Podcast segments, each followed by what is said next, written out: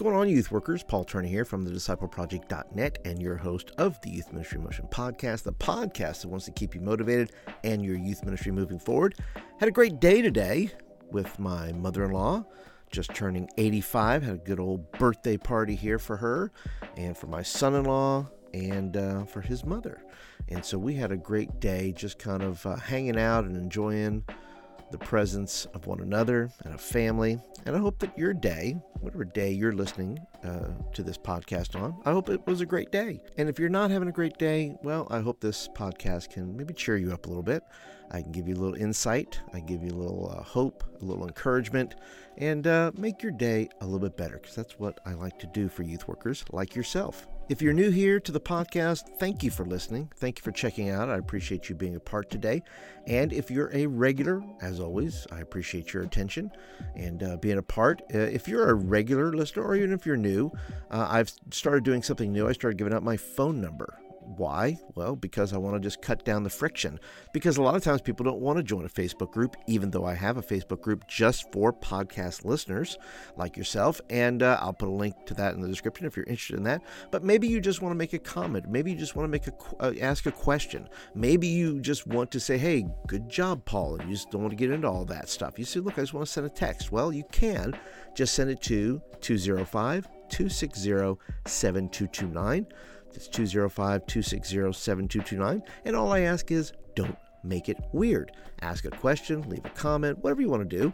Uh, but connect with me so that I can also connect with you. I don't save numbers, uh, I don't add you to any lists, none of that. Uh, it is simple one for one. You ask a question and I respond back, and that's it. Nothing weird, no selling, none of that stuff.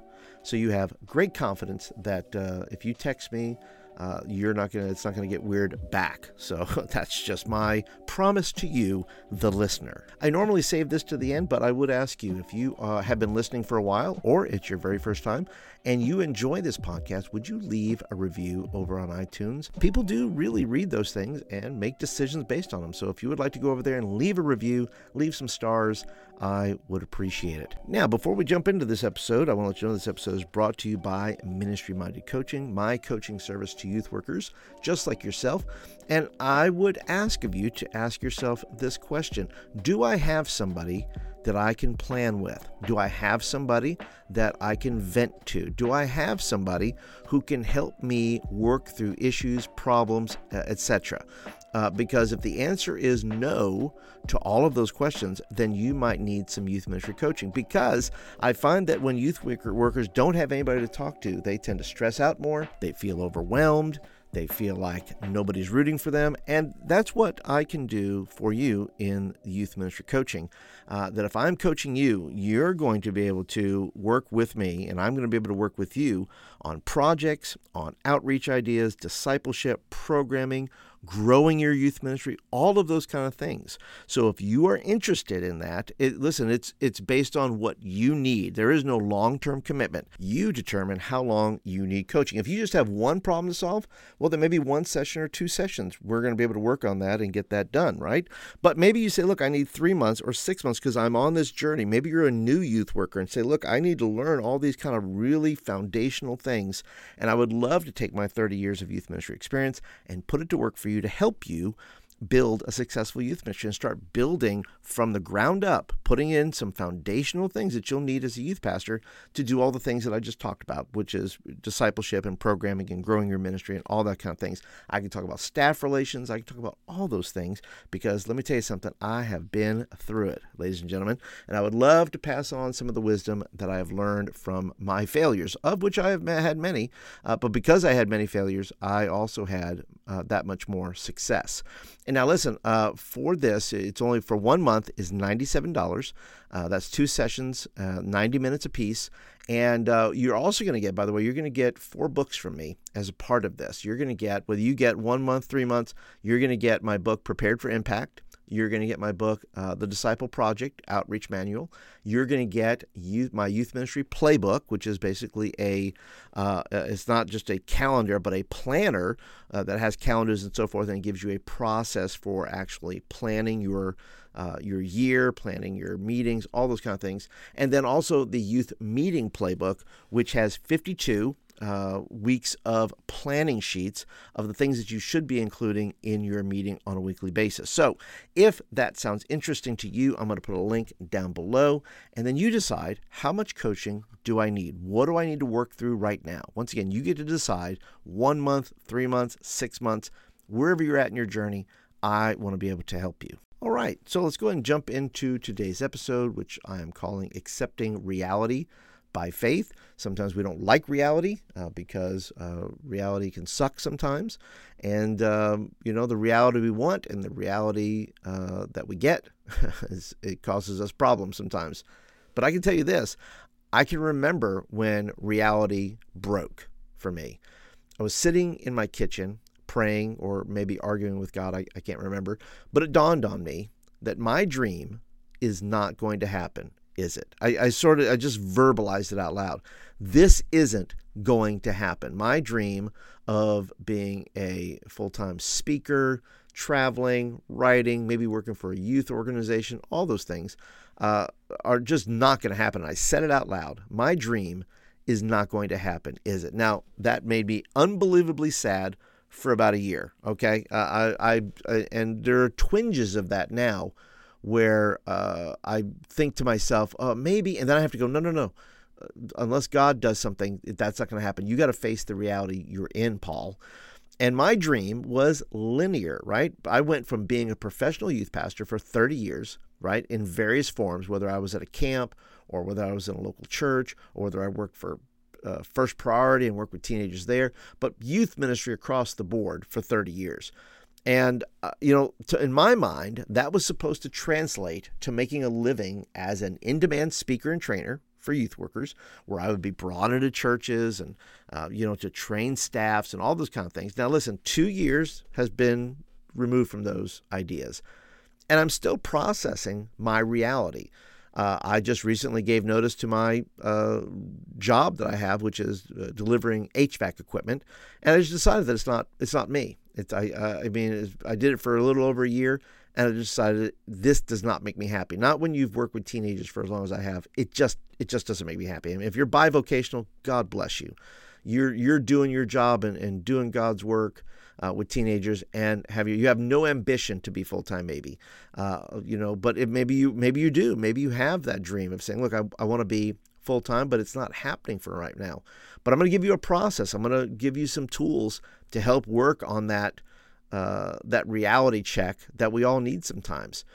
And listen, uh, you know, I'm still processing, like I said, my reality. I, I can't be what I was, and I'm not becoming what I thought I'd be, right? I'm a bit of a career nomad. You see, I can look at my reality in two ways. I can say to myself, the reality is I have to settle down think about retirement and be miserable in whatever job I can get. That's one way to look at it. Or I can say the reality is I'm not built for or wired for or created for or called to a job that makes me miserable. And this is something, uh, once again, this is not me telling you that I have figured it all out. This is simply my process. I'm I'm sharing my process with you that I have choices here, just like you have choices to look at the situations you're in and do that reality check with yourself. So for me, it's uh, it's going to be going back to the hustle and grind. It's me uh, looking for that job that is going to pay the bills. Uh, all the while, me trying to figure out how I can turn things like this podcast or my YouTube channel or, or my blog or my website or my resources to where those things can be full time things for me. That's just what I'm shooting for. I, have yet to give up on that. Uh, I would like to make a reasonable income from those things so I can maybe back down off of some things. But that's not the reality yet. So I have to get back to that hustle and grind. You see, I grew up in the age of go to college, get a job, work that job for 30 years, retire, and then die. I used to think someone who couldn't keep a job was basically a malcontent or had authority issues or a drug problem or something was wrong with them. Now, that may be true for the uh, a very small minority of people, uh, but it's not true of me, and I don't believe it's true of most people. Most people, I believe, who are going from job to job are looking for their sweet spot. They want to do something with meaning and purpose, and this is certainly my goal. I have to accept the reality that I may never have a long term career again. And of course, COVID has played a, a, big part in all these things where people are not going back to work and all that. And I really don't, I'll be honest with you, I don't understand what effect or impact COVID has had upon me as a employee uh, and how I feel about work and jobs and things like that. But like I said, I have to be able to accept the reality that those you know 30 year long jobs or those 20 year long jobs or those 10 year long jobs are just not going to be a thing. And I recently read an article called "Good Leaders Know they can't fight reality. Now, I'm going to put a link down in the description so you can read the full article because it's very good. And the author, uh, Scott Edinger, gives three ways leaders can look at reality that can help anyone who's having a moment of cognitive dissonance uh, with where they are in life. And the first is this accepting the results. If you're a youth worker and you blame anything and everyone on why an outreach didn't work or why your youth ministry isn't growing, you'll never be able to change things. You have to take responsibility for the decisions made and the decisions you didn't make that have given you the results that you are currently looking at. The results of not having a college degree, not making the right connections, not keeping jobs long term, whatever that is, that's on me. You know, I have to accept the results of my life lived up to this point. So, accepting the results of where you're in right now and the decisions that have led to the results that you're living in, that's a big step in the right direction. Now, the second tip that he gives about accepting reality is you have to accept the circumstances. You see, I could never accept a youth ministry that could not grow. I could never accept the circumstances that were barriers to growth because I believed acceptance meant giving up. And listen, if you're in a small church of 100 people and you have 15 to 20 teens showing up for youth group each week, you are above average. And there are things you have to accept. You have to accept if you're in a small church, your budget's going to be this much, your demographics are going to be this, and your leadership is going to be that. There are things that are going to be that you have no control over. You have zero control over how much the church gives you. You can ask for it. It doesn't mean you're going to get it. You, you can't change where the church is and the people that you're reaching. You can't change who your pastor is and the leaders that are over you.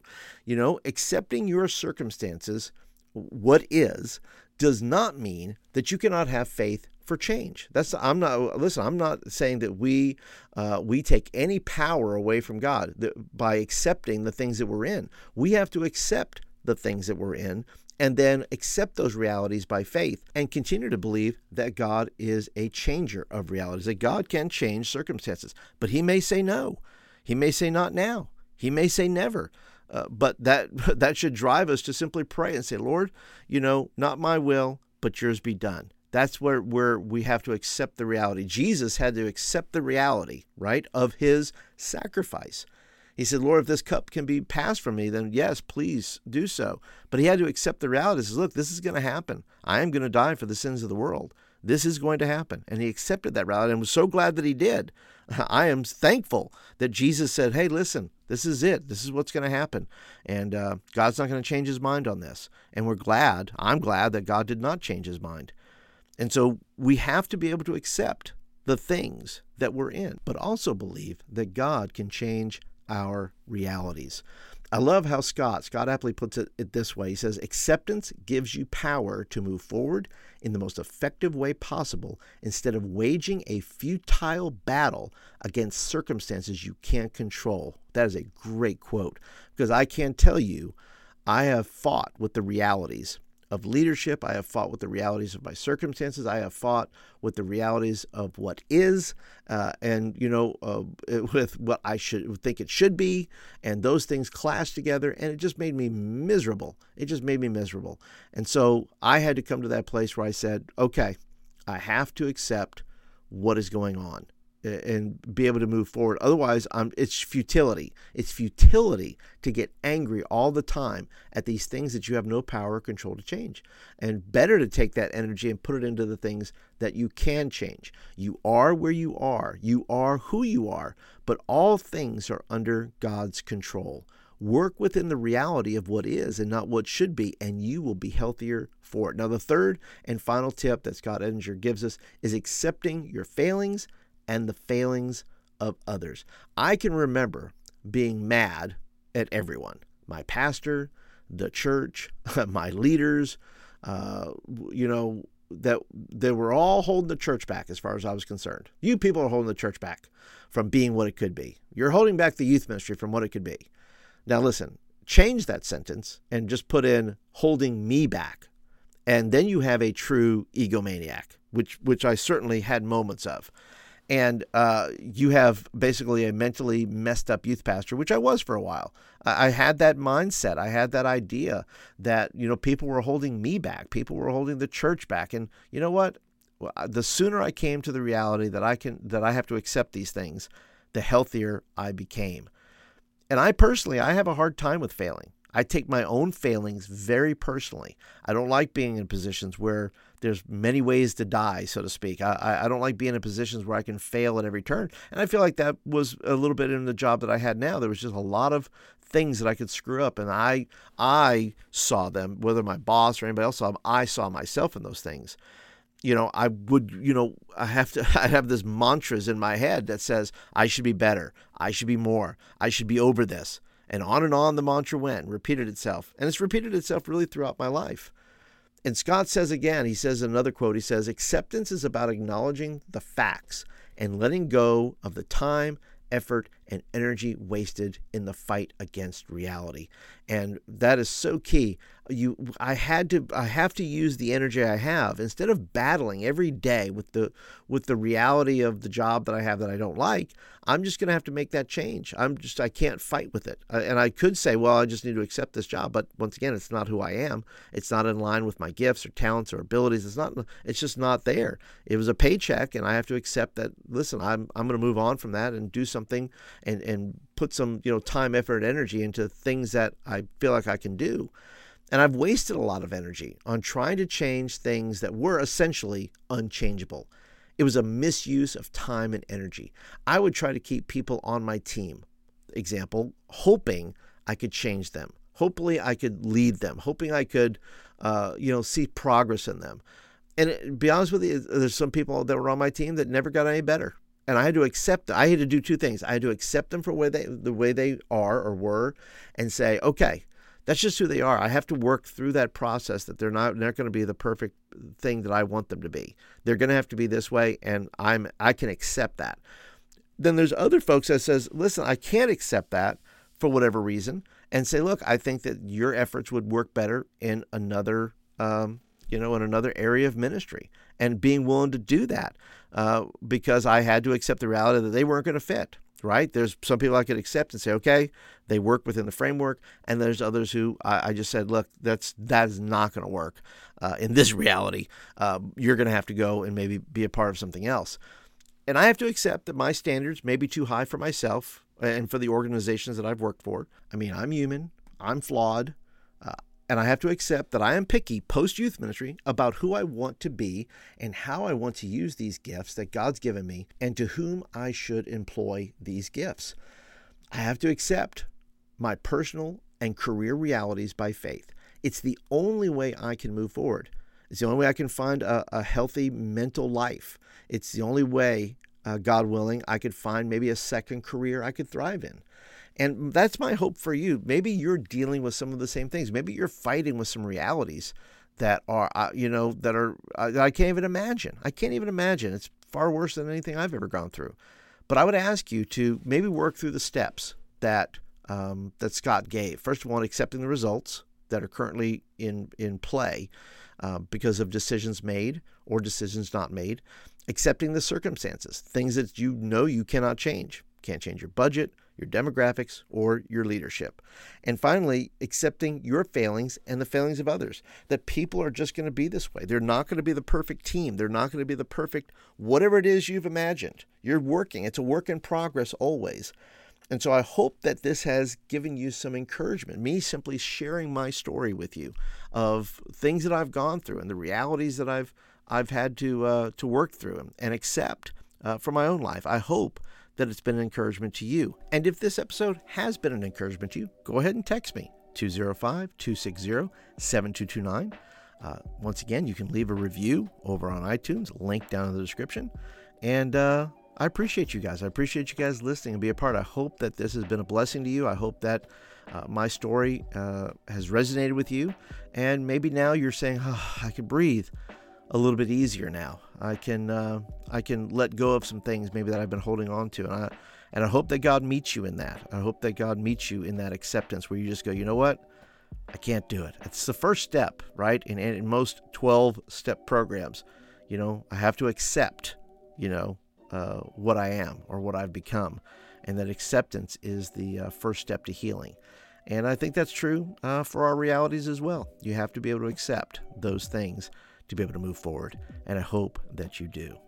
So that's it for today, guys. I appreciate you guys listening to this episode. And uh, if nobody has told you lately that you're doing a good job, let me be one of those people that can tell you today you're doing a good job. That's a reality. You're doing a good job. It may not be perfect, it's more than likely not perfect, but that doesn't mean it's not a good job, and you're doing a good job. Keep doing God's work with teenagers, and I appreciate your service to the church, to the Lord Jesus, and to the teenagers that are in your ministry. Thank you, thank you, thank you. And I'll catch you guys in the next episode.